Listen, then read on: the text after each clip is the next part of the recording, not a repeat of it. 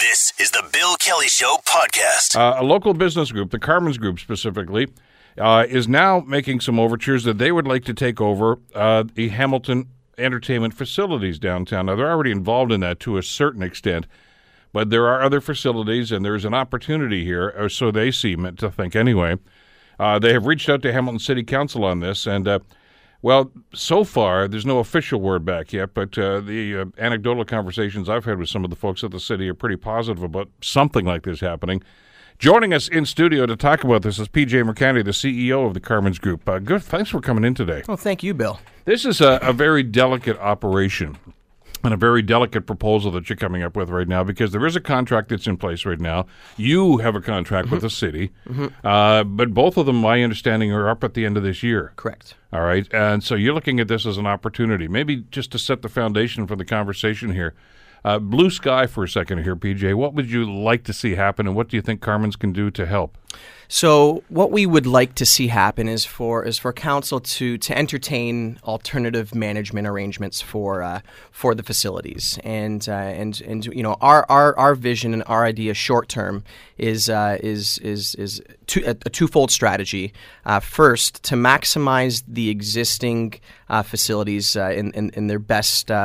Form, and secondly, to start the conversation about what the next generation of these facilities look like. Uh, this was uh, was primarily. Uh, you know, primarily started when, when Councillor Merulla put his motion forward in November about uh, about exploring, you know, the, the options available. Uh, that got you know my brain my brain going, and you know, obviously we were a part of the arena study uh, that that Yep. took place uh, a, a year or so ago. We helped fund it, um, you know, because there was a, a component of that uh, with the convention center, and uh, and and and we we recognize that um, that if Hamilton is going to be able to compete on a national scale for for big events, and if we're going to build the type of city that uh, that that we believe we're capable of building, we need to start the conversations now about what the next generation looks like. Uh, you know, we're very proud about what we've managed to achieve with the convention center. Uh, you know, there were a lot of skeptics initially uh, saying that we wouldn't be able to deliver on the subsidy savings that we did, but uh, but we're proud to share that this year the city will be in a in a cash positive position with our management of the of the convention center. We've eliminated the subsidy, and we've uh, we provide a utility contribution to the city. Uh, so so you know we've certainly uh, delivered on that, and we think we can deliver um, you know better value than what is currently than the deal that is currently in place uh, with uh, with the existing uh, you know management provi- provider at First Ontario Centre and First Ontario Concert Hall. Uh, we could put some capital in place as well, but more importantly, uh, we want to start the conversation about what the next generation looks like, and, and let's explore scenarios that can can deliver on that grand vision. Let's All right, let's- let me ask yeah. you about that uh, because you did help fund the uh, the report that uh, Jasper Kujavsky presented to council. Some of those scenarios were developed and, and, and outlined in that report. The costs are significant. Some might even suggest overwhelming. So you're aware of this already. Sure. Mm-hmm. The, the options are do nothing, and I don't think you want to do that. I don't think anybody wants to do that. Uh, tear it down and build something brand new, or try to modify this. Sure. There's really not a whole lot of other options there. Or relocate, I guess, is another one that's out there. But uh, then what do you do with these facilities? So I guess there is a fourth option if you wanted to go down that road. Uh, do you have an idea? I mean, you've read the report. You helped to foster that report right now.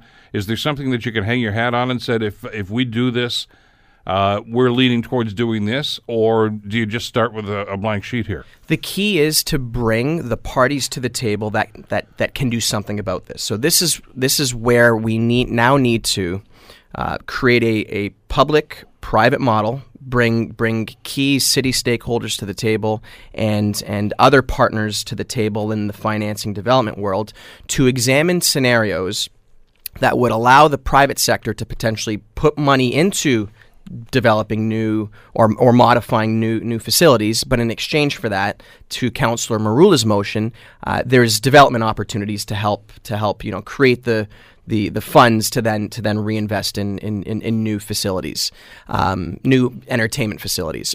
I, I am I am aware um, that the you know other municipalities across Canada received funding from the federal government for their new convention centers. You know, so we would obviously want to see what is available in the form of provincial and and federal funding for some of these new new facilities, and and how do we create the the model, the scenarios between the, the you know the different levels of government and the private sector to to you know completely reimagine uh, these uh, entertainment facilities and convention facilities downtown. Okay, a couple of things just for the point of clarification. First of all, you don't want to buy these things.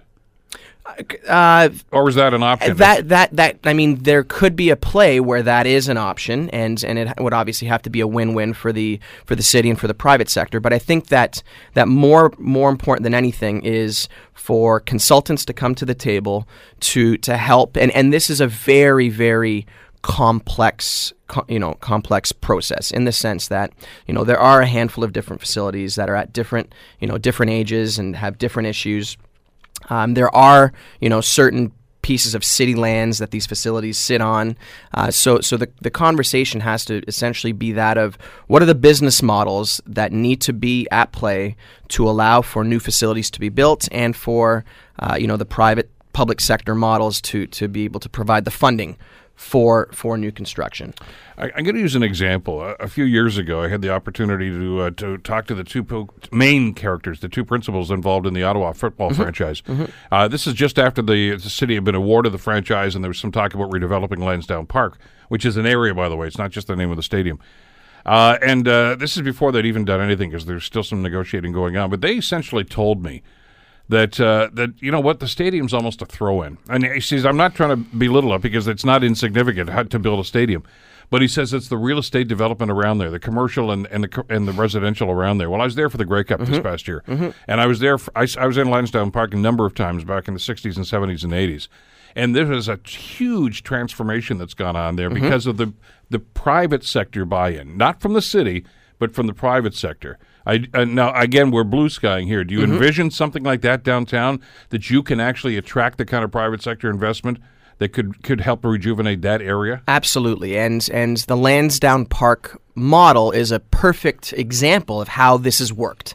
Um, you know, where it has delivered a new entertainment venue for the municipality. It's delivered new development and new new you know. Um, residential and, and retail uh, components, and, city and building components, space, and green space. And so it's certainly, uh, you know, checked off a lot of, you know, important boxes for the municipality.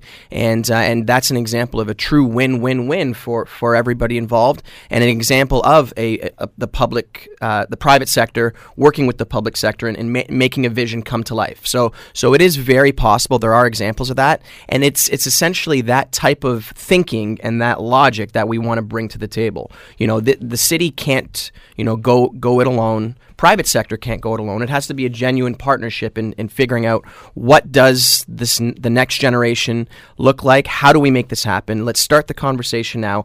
Let's bring the parties to the table that that that can influence change and make change happen. And and obviously, a lot of the development that's happening right now in Hamilton is is proof that there is an appetite and an interest from the private sector to to explore these type of develop, development plays beyond the the little group. Uh, it's not, and again not an insignificant group that actually funded this report.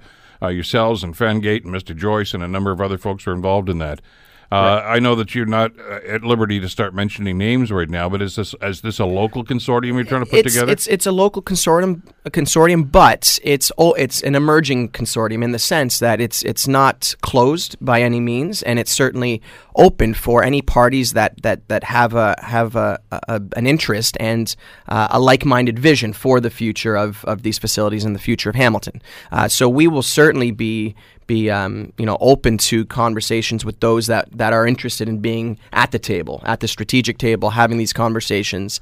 Uh, and so so we want to long term we want to do what's best for the city of Hamilton. Um, you know I want to uh, you know help create the conversation, you know, create the forum with with you know city council and city staff and and the and the industry partners to to figure out what the next generation looks like. I you know my my and, and I'm looking at it through the lens of, of now being a new father, and I've got a you know young son and a young daughter, and uh, and I'm curious to know what are the facilities they're going to go to in, in 10, 20 years to watch concerts and to attend uh, you know their their you know their um, graduation events in the convention centers. Uh, you know we need to start talking about what our children are going to be, uh, what facilities they're going to be, you know, using. They need to be modern facilities. Uh, they need to be able to have the amenities that uh, that that generation is going to want. You know, obviously, right now, uh, the current facilities are, are dated. You know, they're they're they're. I, I would suggest outdated. Outdated. You're, you're, being kind. They're, they're, outdated. They they are in they are in disrepair, uh, and and and something needs to to happen. Um, conversations need to start, and and so the you know the ultimate purpose of my letter to council is to is to uh, accelerate those conversations. You know, the short term management is, is is one piece. The bigger piece is is starting the conversation about about what uh, you know what does this look like in the future. All right, I, I got I have to ask you to address something. I got an email uh, the other day when this story first floated, and, uh, and you and I talked, and you said, well, let's wait a few days until you actually get a lay of the land here. Anyway, somebody rather cynically sent me a note and said, These are just the guys that wanted the casino a few years ago. This is a backhanded way for them to get some land down there, and then they're going to come to the city and say, We want a casino. Uh, it, your comments sure. on that? Uh, no casino, period. uh, no casino, period. That ship has sailed. That ship has sailed. Uh, this is about the future of these facilities. Uh, obviously, those that, that have been in tune with the OLG conversations, you know, would be aware that you know Great Canadian Gaming won the gaming license for the the West GTA bundle. They have the gaming license. They can do whatever you know whatever they want. F- you know for you know and and my understanding is that uh, you know they're content in, in, in keeping the uh, the the gaming facility in Flamborough. Um, this is you know got nothing to do with casino. This is all about these facilities and the next generation of these facilities and the grander vision around that. I can certainly understand you know where you know where some folks are coming from uh, around that conversation, but uh, but you know but rest assured this is this has got nothing to do with that, and it's all about the future of these facilities. Uh, well, I can yeah. tell you firsthand from being in politics and doing this show for many, many years, there's more than enough cynics here that will try to find the dark side of anything. But but when you can bring people from from this carrier together and, and, and, and give them a common purpose, it's amazing what can be done because I've seen it happen in other cities, and it's starting to happen here. Mm-hmm. Uh, there's a name that surfaced here that uh, that uh, we may, some of us may be familiar with. I certainly am. Uh, Scott Warren, who was managing these facilities for Spectra, who have the current contract on on uh, both uh, Hamilton Place and, and Copps. I'm going to use the old time names just mm-hmm, so we can mm-hmm. differentiate here. Uh, he left the organization late last year. Uh, my, I'm told that he may be involved in this in some capacity. So, so when when we had um, had found out that Scott was uh, Scott was no longer with uh, Spectra, uh, we, we you know we saw that as as as an opportunity uh, for for the future of these facilities, primarily because he obviously has a lot of experience with the facilities, and he's got a lot of important relationships with industry promoters. Uh, you know, the folks from uh, from all the big uh, you know uh, music and and entertainment uh, booking groups uh, the Just for Laughs groups, you know, the folks uh, obviously at uh, at AEG Live Nation. He's he's very well connected in the industry with and has has a lot of uh, a lot of respect with uh, a lot of the promoters. So you know, so from a from a an ability to book talent and bring you know important content into the facilities you know he's got the relationships that can help that can help um, make that happen. And and and for us that you know maintaining that that sense of continuity with delivering uh, content for Hamiltonians is important. You know Scott played a played a big role in bringing Garth Brooks into Hamilton and bringing Paul McCartney uh, into Hamilton. And and so we would certainly uh, want him to to continue to deliver on bringing some of those big name acts into the into the city and working with the industry uh, promoters to, to to make that happen. There is a, a, a uh, major tenant uh, for the arena already, uh, a, a, class tenant. It's not the NHL. It's never going to be the NHL. I don't know what your thoughts on are that, but I, I'm dealing in reality here. Some folks in the city apparently still aren't. Have you had a, any conversation at all with Michael Andlauer from the Bulldogs about this? We we're, we're in touch with uh, with the Bulldogs uh, frequently. We do a lot with the Bulldogs Foundation. Yes, you do. Uh, Yeah. With um, with uh, with Peggy and Steve and and and Michael. So we we connect on a very frequent, regular basis.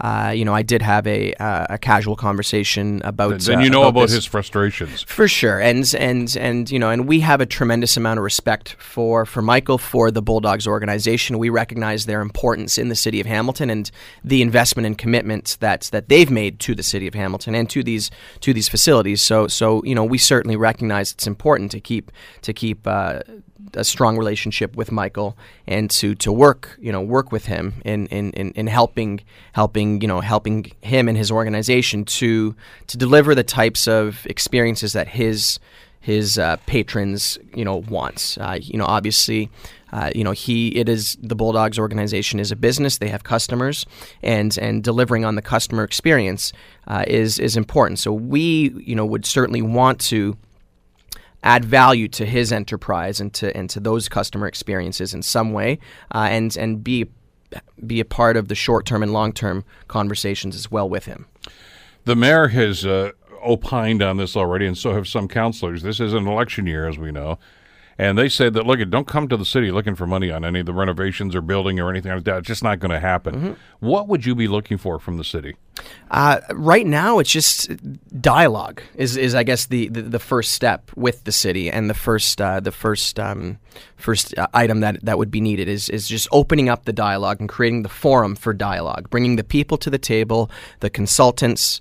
Um, you know, from the you know, third-party consultants that, that do the you know the important reports that are necessary, uh, bringing the the industry, private sector industry to the table, bringing the the uh, you know obviously key people from the city to the table, and starting the dialogue and creating a process that allows uh, ideas and different uh, scenarios to to be be created, and then and then go from there. But this is a multi-step type of uh, type of uh, you know idea that we're looking at, uh, at at hopefully seeing manifested. But the first thing from the city is just you know having a, uh, a dialogue with them because collaboration is the only way that anything of significance is going to happen.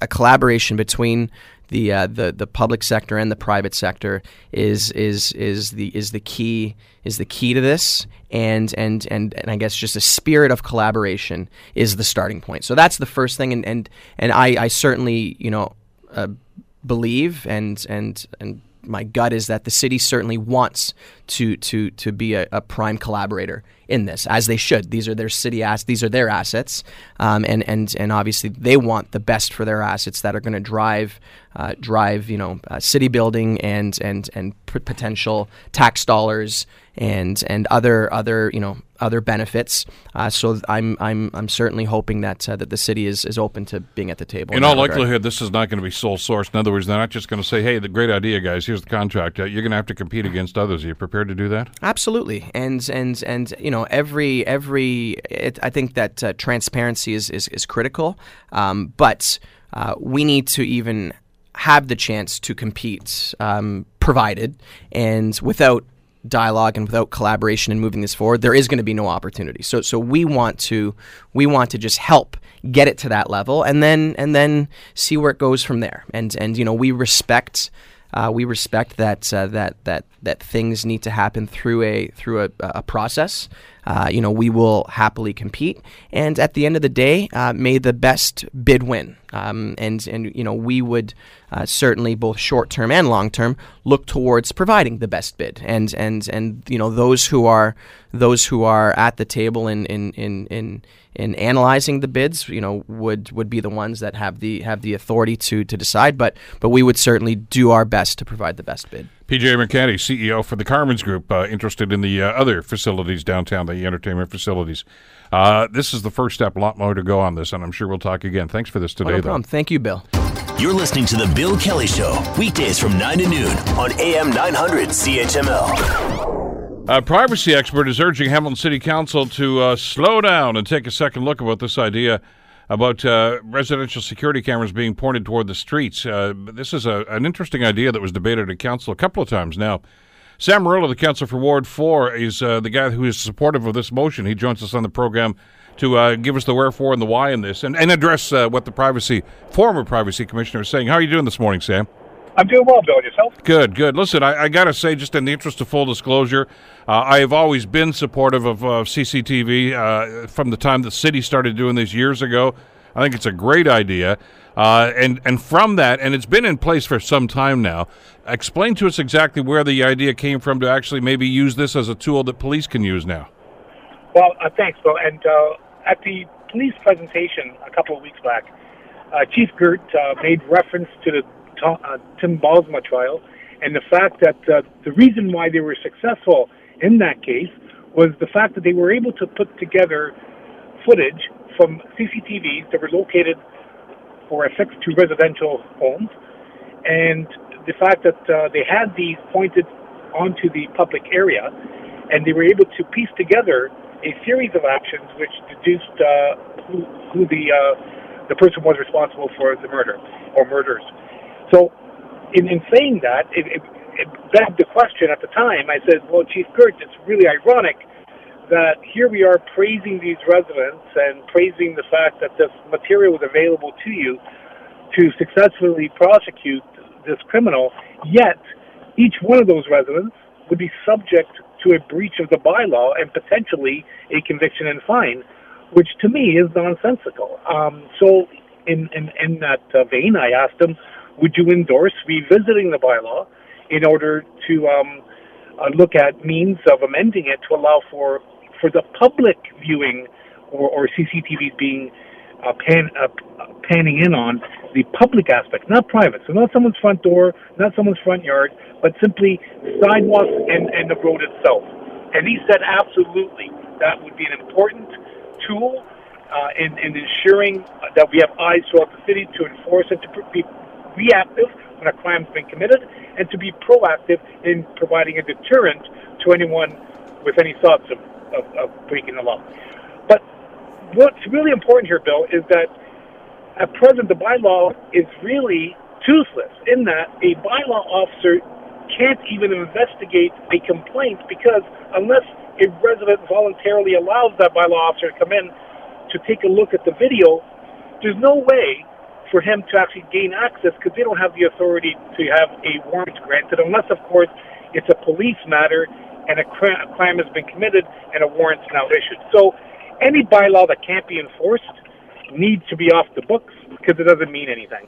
So when the privacy commissioner tells us that, that this is not a good idea, what I think she or he fails to realize is that at present it's happening anyway and it's a wild west, and they're pointing it wherever they want, backyards, front yards, and we're trying to create a, realistic parameter and one that's more voluntary because, as I've said, it's unenforceable. So let's work with residents to ensure that their neighborhoods are safe.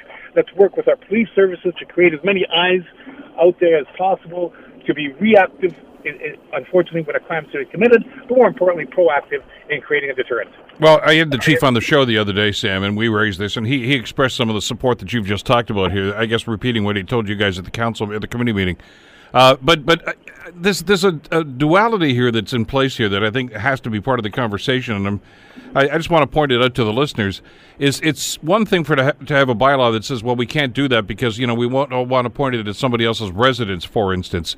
Yet I can walk down the street with my iPhone right now, and I can film anything I want, and it's not against the law, including in your vehicle. Yeah, I, I have a dash cam as well. So it, it, it's a, it's a nonsensical bylaw, and and, and again, it's unenforceable. So why have something on the books that's unenforceable? Is it to give the impression of doing something? Well, I don't think bylaws are meant to be in place to give the impression that something is being done.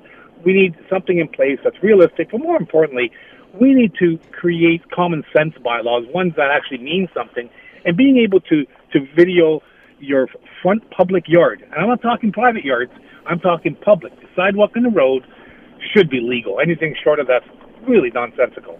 Well, I, I, know that it happens in other parts of the world, and I understand the privacy concerns. And uh, Sam, I think you, you, were on council, weren't you, when they they first initiated the CCTV program downtown? Yes, All right. in Ottawa Street. We, yeah, Bernie Morelli and Bernie Morelli and I championed that, and it, it's worked wonderfully well. So, I'm all for it. And and when they tried to do it downtown, it was uh, Chief Brian Mullan at that time, and and we had public meetings in various parts of the city. I know you guys did in the East End, as we did up on the mountain, and uh, and they said, boy, there's going to be a, a loud rush. We had two people show up. Uh, that had some opposition to it, and and I I'm not trying to say, hey, this is the Wild West, do whatever you want, whenever you want, to whomever you want. We're not going there at all. But CCTV, I think, is a reality uh, that we have to face. And and uh, you know, you use the Bosma case. I mean, there have been so many other situations. For instance, in London, England, and parts of, of the UK, where they tracked. Uh, I remember an incident. This is some years ago, but I, I know you'd remember. Uh, where there's a young boy that was actually killed by two other young kids, and they tracked and they actually found how the crime was committed because there were CCTV cameras everywhere, and they were able to track these kids from the time they met all the way to where the, the crime occurred. And, and I'm not suggesting that's going to happen, but they're a reality that we have these days. And the privacy concerns, I guess, need to be talked about. But at the same time, I think we have to be realistic about what we're doing here. And what's important to recognize, if you go back, and I'm glad you mentioned and you give examples, look at the Boston Marathon bombings as an example. They pieced together that whole case based on CCTV video footage. Yep. Uh, and this also, this bylaw, just so you know, we did amend it uh, to include commercial buildings as well. And that was Councillor, I believe, Ferguson's uh, uh, friendly amendment that I accepted. So not only will we be looking at residential units being able to videotape public, and this it's so bizarre that I'm even saying it, that someone cannot tape or video a public road. It's a public road. It's not a private road. So uh, this will also incorporate commercial buildings as well. So where are you with this now? I mean, uh, is is there a concern that there's going to be a challenge? I mean, I know City Council seems to be pretty supportive of this. Can can you alter this right now? Well, right now it's in staff's hands to assess and work with the police accordingly, and in conjunction with our legal department uh, through the Freedom of Information uh, uh, legislation and other potential constitutional aspects that need to be addressed. Uh, but from my perspective, it's not rocket science. And I really have a difficult time grasping how having a video again, having a CCTV camera facing a public road is somehow a an, infring, an infringement of privacy. It's not private; it's public. Hence, I, I can't wrap my mind around that. Well, just as a for instance, and, and we'll, since we're talking about residential neighborhoods, I, just off the top of my head, I'll pick a residential street. If I want to go down Garfield Avenue, you know, in the center of the city, the East End, all right. Do I have an expectation of privacy if I'm walking down the street? I'm, I'm not quite sure I can grasp that. That that that that's a, a, situation where I'm entitled to a certain amount of privacy. I'm on an open public street in, in the middle of the city. Where is the privacy there? That's my whole point. Eh, uh, based on that premise, then uh, people should be able to walk around naked if that's the case. Like it's it's, it's ridiculous. It, it is so ridiculous that it's almost it's that whole um, extreme the pendulum swinging to the extreme when it comes to these private uh, privacy commissioners and trying to overstep their their boundaries based on what this theoretical euphoria that uh, utopia, sorry, that, that that they have created in their own mind. Did you get any explanation from staff at all, Sam, about the about the the, the, the divide here between commercial and, and residential properties. Uh, to go back again to the idea that the, the, the, debate we had when they passed the initial bylaw to allow CCTV cameras downtown, so it's okay to, to, to have a camera on somebody who's walking down King Street by by Hughson, but it's not okay to walk uh, have a camera with somebody who's walking down Hughson by Barton Street. I don't understand the difference there. Uh, it's it's yeah, well, it's hence, hence, my frustration as well. And Ottawa Street, we have them. We have CCTVs on Ottawa Street. We've had them there for 15 years. Um, so I, I again, I know that we have to go through we have to jump through certain hoops uh, to get approvals from the province, but again, it's just a whole bureaucratic, nonsensical approach to overstepping someone's perceptual uh, utopia pursuit. So you have the police on side, at least on a philosophical level, on this. Uh, council seems to be on side on this, uh, but it seems to me as if the resistance you're getting from this is from some staff members. No, no, no. We're getting it from the private, the privacy commissioner in Toronto at the, this park. Well, the, the, the ex privacy commissioner, Ms. Ms. Cavoukian, of course, is, I think she works at Ryerson University now, but but yeah. clearly she's still an advocate for these. And and I know that when you passed this initial bylaw that you've started to question now, Sam, uh, she thought that was a wonderful idea and it was record breaking and, and everything else. But I, I don't know. It seems to me as if it's a step back when it comes to, to the reality of what we need these days. I mean, a lot of the people that have complained to me about privacy and about uh, CCTV cameras uh, still go to an ATM at their bank and there's a, there's a there's a camera there. They still go into the store and there's a camera there. They go into the variety store at the end of the day because they want to get milk or something. There's a camera there. I mean, they're they're a reality these days. I mean, this this expectation that I don't want anybody to know that I was there. I mean, for God's sakes, you can be tracked on your phone for God if if somebody wanted to. It's uh, Bill. Honestly, it's, it, that's my point. It's just it's ridiculous. And unless you got something to hide, I'm not sure why you even care. Uh, uh from my perspective as well, like why does that? I don't care if uh, I, I love cameras and microphones, as you know, Bill. So I'm not sure why, anybody would. Wait a minute, I've got that on tape now. Okay.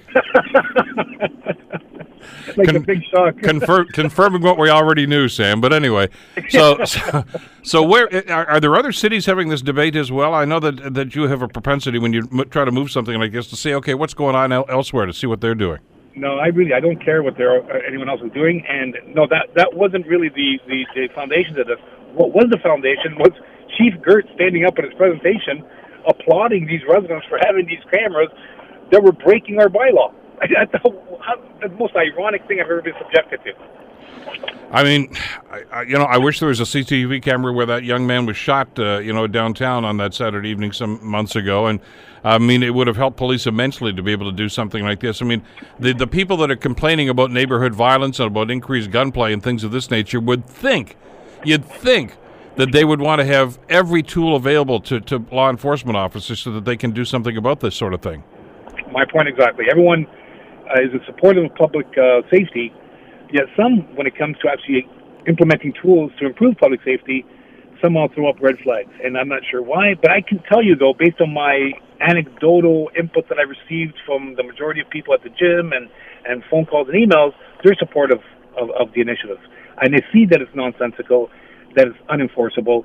And again, if if you have a bylaw in place that's unenforceable, I'm not sure how anybody can applaud it when it's not working because people are doing whatever they want to do anyway. Sam, a few months ago, you had a discussion around there about actually adding more of these CCTV cameras uh, to some of the public properties, parks, things of that nature. Uh, right. Because I know you've got an increase in vandalism, but actually, it's, it's rampant just about all over the city.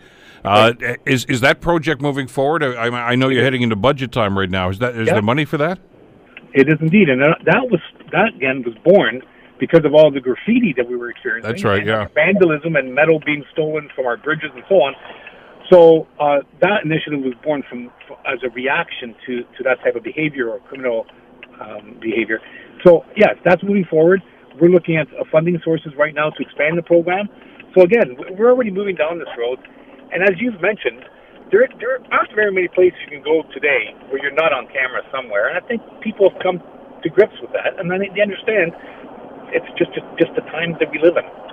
But these are public places. I mean, nobody's saying that. I, I understand the, the, the worst case scenario that somebody mentioned the other day when Chief Girt talked about it on our program was what if somebody's pointing it into the window and looking at what I'm doing? That's uh, ridiculous. No one's suggesting that. Uh, That's not even on the table. That's not on the table. Again, cameras facing road and sidewalk. No one's facing a house or windows or. Of course, that's that's that is and should always be illegal. Yeah, well, that's voyeurism, and, and, and clearly there are laws against that, and those those aren't those aren't on the table now. That's that's not what you're suggesting at all. Yeah. Uh, but but we have had the discussion, and I think it's a wholesome discussion about including and increasing the number of these. I mean, you mentioned about the vandalism in parks, but I know I think Councillor Jackson was talking about illegal dumping that was going on in some of his areas. Of yeah, that's right. And and uh, and putting cameras in there. I mean, it's a it's a law enforcement tool that uh, that more and more communities are jumping into, and you are. I mean, if if if you can carry through with this program, and it looks like you're going to. Uh, you're going to be able to have uh, cameras in, in commercial areas. You're going to be able to have them in parks, uh, in in remote areas where there's illegal dumping going on, but but not on city streets. That seems a little bizarre. And one thing we know for certain is that it is a deterrent. So even when it comes to graffiti, if you have a camera, people that fixed cameras to buildings that are chronic uh, victims of graffiti, it eliminates the problem. Uh, so again, it works. And the bottom line is, we have to find a balance, obviously, all the time on any given bylaw or issue. And on this one, the balance is really, really clear. And it's the fact that it's public property we're fa- facing the cameras towards, not private. Hence, it's not a privacy issue. This bylaw that you're challenging right now has been in place for seven or eight years now. That's right. Uh, my understanding from staff is they get maybe two complaints a year, three complaints a year, something like that. Yeah, based on what uh, was printed today, yes. So this is this is not as if this is uh, an effective bylaw, even the way it is right now. It doesn't seem to be having much of an effect on anybody. It doesn't in any way. Nobody, you can't. Even if you do put a complaint in, they can't fully investigate because once they get to your door, you don't have to give them access to the video. So, they, so uh, it's not. Again, it's unenforceable. It's toothless. It's, it's meaningless. It's simply there for the sake of being there. Hence, we need to amend it and to try to mold it and try to encourage people to do it, but do it right rather than wrong. Ward 4 Councillor Sam Merulla. Sam, thanks as always for the time. Good talking to you today. Likewise, Bill. Take care. Okay. I, I can't even understand why there's a debate going on. And I, I understand that there are people that are opposed to this. They were opposed to them when they put them in banks, they were opposed to them anywhere else. And, and they use the privacy argument. And I can understand where Ms. Cavoukian is coming from uh, in, in her opposition to this as well. Uh, when she was the privacy minister, she was very adamant about these sorts of things. But it's it's a reality I think that we face these days, and uh, it's.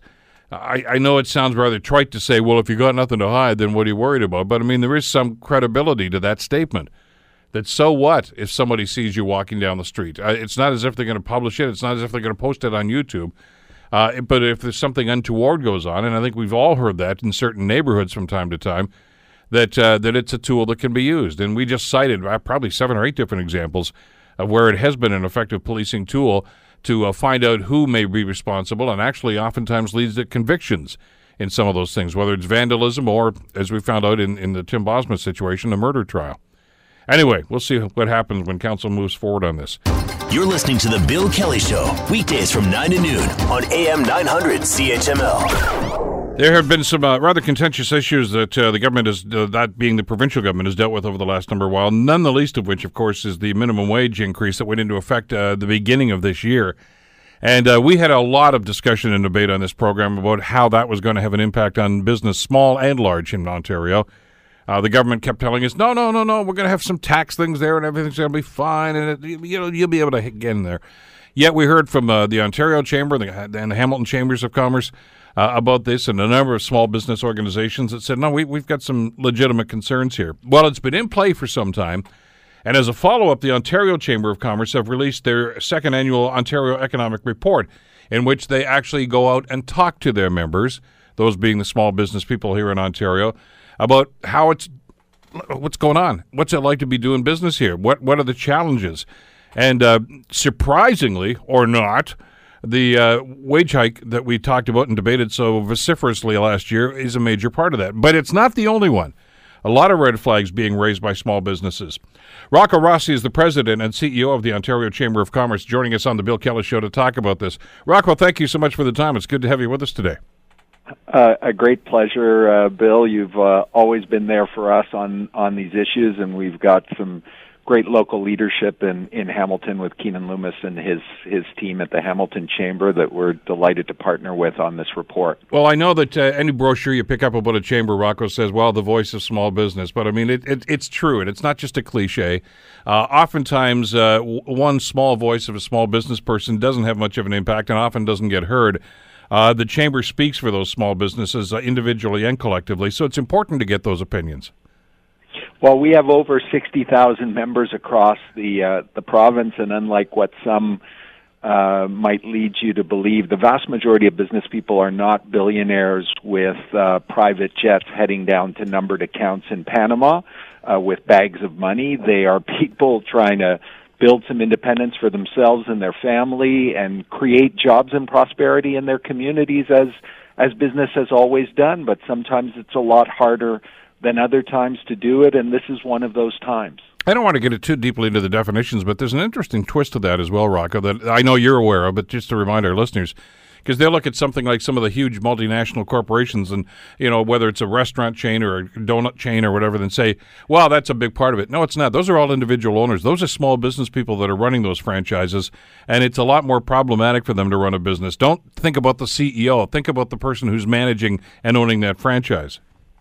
100% correct because they very often don't have control over what they can charge because it's set uh, corporately, but then they've got to deal with the costs that um, uh, that they're faced with. Well, and we saw that with look, the Tim Horton said, story from a couple of weeks ago, yeah. didn't we? Yeah, I, I mean, look at that. There are unfortunate consequences of all of this, but realistically, not unexpected. Because, as you said, every economic model that was put on the table, from the Bank of Canada to TD to the Conference Board of Canada to the Canadian Centre for Economic Analysis to Queen's Park's own uh, Office of Financial Accountability, everyone said tens of thousands of job losses and or cost pressure. Um, and the, the the interesting thing is the government set aside a special fund to help the daycare industry because it understood that by increasing 21% overnight um, labor costs, that this was going to put significant pressure on pricing. They didn't want daycare to become unaffordable, and so they put in a fund. But somehow the rest of business is, is supposed to eat it.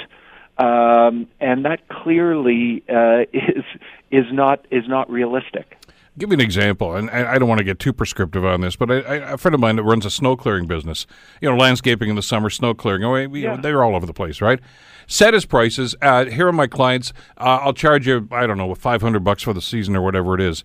Then the government comes along and says we're going to institute this. Well, all of a sudden his his cost of doing business has gone up, but he's already told his his customers that's the price. He's got to eat that. How does he do that?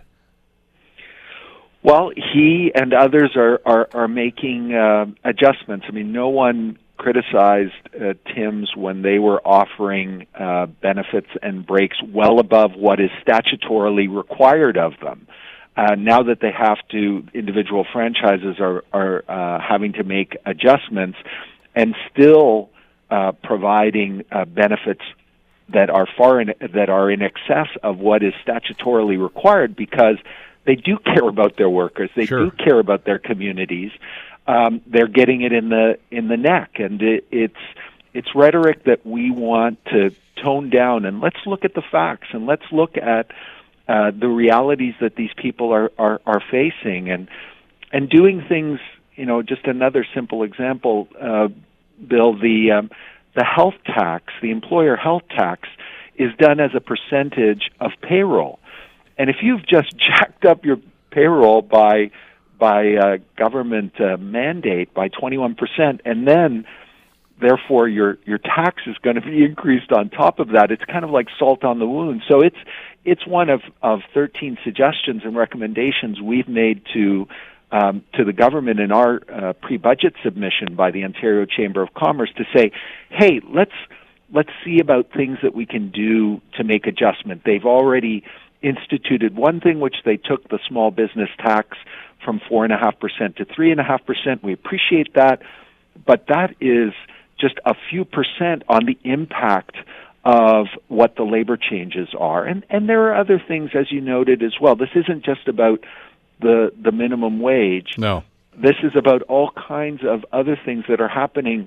You know, we've got tax changes in Ottawa. We have the NAFTA discussions. We have a huge issue that businesses, small and large across the province, are talking to us about, which is a skills mismatch. That very often they do have jobs that are going wanting the right people with the right skills because as a society, as an educational system, we're not doing a good enough job to give our young people the skills that the market needs you know what? I highlighted that, Rocco, when I was reading the overview of your report, uh, uh, because I, I, want to talk about some of the other things, taxes, et cetera, because yeah. that's important. But that one jumped out at me. And, and, you know the circumstance here in Hamilton. Of course, we have Mohawk College, uh, and right. we have the Innovation Park. And Mohawk is, is the number one skilled trades college in Ontario, and we're proud of that. But and and I know when I talked to the president up there, Ron McKerlie, and I talked to, to Patrick Deane over at McMaster, they're they're working very very hard with industry and with businesses to try to gear programs that are going to make people job ready. But we're we're playing catch up here. We're falling behind. People are calling us right now, and you're hearing this in the survey that are saying I can't find skilled people, qualified people for the job that I want to offer. 100%. The interesting thing is with all of of the sound and heat around the tax and um, and the labor changes, the interesting thing in our report is the number one issue raised by 77% of our membership in the survey was actually the skills mismatch. Um, and so you're absolutely right, Bill. It is a current problem that um, is uh, in a sense, shameful because we've got people without jobs and jobs without people, and surely we're, we we we need to do a better job of that. Some of it, as you say, change is happening so rapidly that you can't necessarily stay on top of it um, uh, easily. This isn't a trivial thing to do, but it's something where educational institutions, the government, and business needs to work together. And the Ontario Chamber of Commerce is committed to uh, working with these partners to to make for better solutions here. I, I wasn't totally surprised. I must admit, I'm, I'm bothered by that statistic, Rocco, but not totally because when I talk to a lot of the entrepreneurs that are doing startups here in this area, uh, and there's a lot of them, which is good news. But I hear that as a common concern. Oh, I can't find qualified people. We want to expand now, and I can't find a workforce. We haven't trained people for this, and I, I know the community colleges and others are aware of this right now. But we're playing catch up, aren't we? Yeah, and and it's not just because sometimes people feel, well, this is all about you know coders. No, it's it's about welders. It's about truck drivers. It's about a whole host tool and die uh, workers. It's a whole host of things, and the reality for our children and our grandchildren is going to be that they're going to have many more careers than any of us ever had. And so it's not simply getting them job ready in a specific skill, but it's the adaptability to continually learn. And that's another thing. It's not just about, you know, go to Mohawk, graduate, you've got your degree, you're done, thank you. You're going to be back in five years, or there's got to be other systems in place to allow people to retrain. When we get uh, you know, trucks that can drive themselves and AI doing that. What are we going to do with uh, with those drivers who still have a lot of work life ahead of them? Uh, and we can't just you know say, well, you know, thank you, uh, see you later. We need to put those people at work because that's what's going to guarantee Ontario's prosperity in the future. There's another thing that I've been harping on for some time, and I think it came to light after the federal budget, which is almost a year ago now, Rocco. But I think, and, and it, I think it's reflected in, in the survey that you guys did. Uh, the left hand has to know what the right hand is doing. I mean, the federal government came out with tax reform, the provincial government came out with tax reform, and and they're they're actually putting a, twice the burden now on small businesses uh, because of the, some of the things that Finance Minister Morneau tried to do from the federal standpoint uh, whether it's income sprinkling with small businesses or anything else like this. And they don't seem to talk to each other to say, whoa, wait a second, that's really going to be a double whammy on business if we do this. Uh, and in that absence of that conversation, uh, these people here, meaning small business in Ontario, are really getting it right in the wallet. Well, people forget that there's only one taxpayer. Yeah. Right? Uh, there may be multiple levels of government, uh, but at the end of the day, there's you know one set of pockets it's coming out of, and you're absolutely right. There needs to be uh, more coordination, and sometimes that happens. That ebbs and flows. That that's uh, done better and done worse uh, because every level has its own set of priorities and its own things that it wants to uh, to accomplish. But uh, we certainly uh, wish that there was a little bit more listening um, and hopefully, by sending out this message, um, we'll have uh, all of the political parties. You know, we've got a provincial election coming up, and we want all of the political parties to look at the suggestions that uh, that we're making. And look, we're going to work with uh, whomever is in government, but we want to stress the notion that we want Ontarians to vote for prosperity because when you do that, everybody wins. There's another interesting, and we're kind of short on time here, but I want to get into this because it's an interesting phenomenon, I guess, that's starting to happen here in Ontario. Uh, and maybe we could have and should have seen this coming. Uh, it's it's the lack of production, the decrease in production, and the increase in service industries. And I know that that term, Rocco, gets a bad rap sometimes. Like service yeah. industry, that means all you're serving fries at McDonald's. No, lawyers are service industry, so are accountants. I mean, they're very credible, great jobs, etc. But they seem to be taking up more of the economy. But the downside to that is that we're a trading economy, and if we're not producing stuff, that's going to have an impact on, on jobs. For sure, and and it's the issue of you know not to get too technical, but the multiplier effect, and yeah. you know when you've got when you've got a very sophisticated uh, manufacturing world, you create all kinds of jobs around it, and some of the service industry um, jobs do that as well, but but not to the same extent. And Um, and it's important to have that robust, diversified portfolio, if you will, of uh, economic opportunities because you know not all jobs are for all people, uh, and uh, and we can train, but there'll always be um, uh, people who are uh, more interested and find it easier to learn certain things than other things, or more attracted to certain things, and we want to have as much variety as possible so we keep our kids in Ontario with opportunities where they can continue to uh, to grow and prosper and build great situations for their children as we as we've done for ours.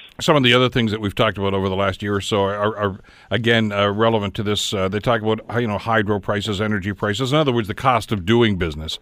Uh, that are still taxes has got to be part of that minimum wage, but but it's it's becoming more and more difficult right now because this is going to have an impact on on profit margins, and and I think that was the concern that we heard from your chamber, the Ontario chamber last year uh, in the minimum wage debate, but it wasn't exclusive to the minimum wage debate. It was that this was just another brick in the wall that was building up some concerns about you know the ability to try to make a living here, and and uh, government has to start listening to this. I'm not so sure that they listened a whole lot to what you guys had to offer last year during that debate. Now, are you are you confident with this data, Rocco, that you can sit down with with government and say, look, we need to dis- to discuss some of these concerns?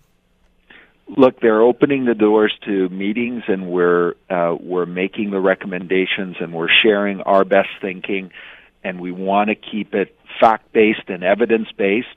Um, and uh, it's it's it's got to it's got to happen. As I mean, the the the government um, can point to the fact that uh, look in the last year or two Ontario's done very well relative. Now, there have been regional differences, and certainly in the northeastern Ontario and, and, and some other communities are much harder hit.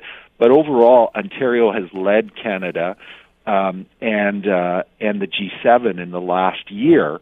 Um, but as that uh, great philosopher Walter Gretzky uh, puts it so well, success isn't about knowing where the puck has been; it's about where the puck is going. And this confidence measure and the cumulative effect of piling on, as you've pointed out, Bill, plus changes in the U.S. and then the NAFTA uh, discussions, are, are painting a um, a bleaker picture that needs some rapid decisions made uh, by governments of all stripes if we're going to uh, if we're going to come out the other end uh, stronger. Well, and and to that end, and to Walter's great philosophy about you know looking down the road and saying what's coming up, uh, there are some dark clouds. We don't know what's going to happen with NAFTA right now and the impact that's going to have. Uh, we know that there are other jurisdictions that are looking at some of these problems and doing something about it.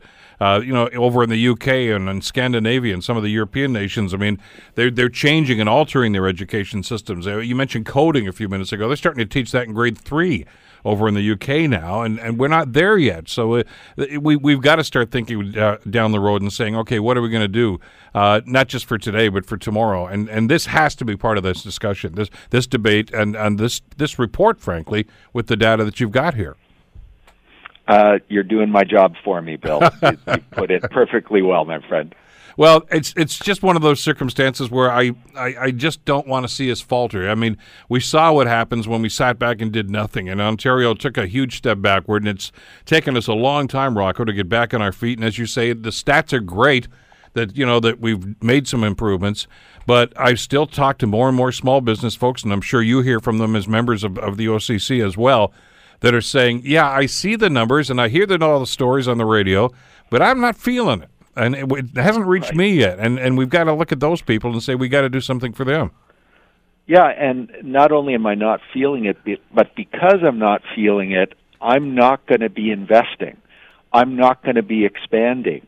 Um, uh, and because I'm not in a position to, or I don't think I'll be sufficiently rewarded for it. And this is the thing. It's kind of like you know everybody thought the stock market was going to go up forever and it's, there was only one direction. It's the same with economies. There are ups there are downs um, and you have to adjust. And this is a an incredibly competitive world where things are changing rapidly all the time uh, and we need to pick up that pace. We we're not in the same position that we've had the good fortune to be in for so many years being this incredibly large country, resource rich with relatively few people, uh, and so Bob's your uncle. We're going to do well regardless. No, no, no, no, no.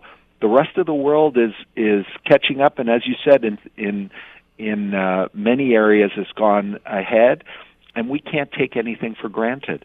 Uh, is this up on your webpage? Uh, it is occ.ca. Uh, it's the uh, Ontario Economic Report, our second annual. We also have our pre-budget submission, and we have our Vote Prosperity platform, which is a whole series of recommendations to all political parties um, to listen to the voice of uh, of business in Ontario. It's a worthwhile read. Check it out. Uh, always a pleasure, Rocco. Thanks so much for this today. Thank you for the opportunity and for always spreading the word. Take care now. Rocco Rossi, of course, the president and CEO of the Ontario Chamber of Commerce. The Bill Kelly Show, weekdays from 9 to noon on AM 900 CHML.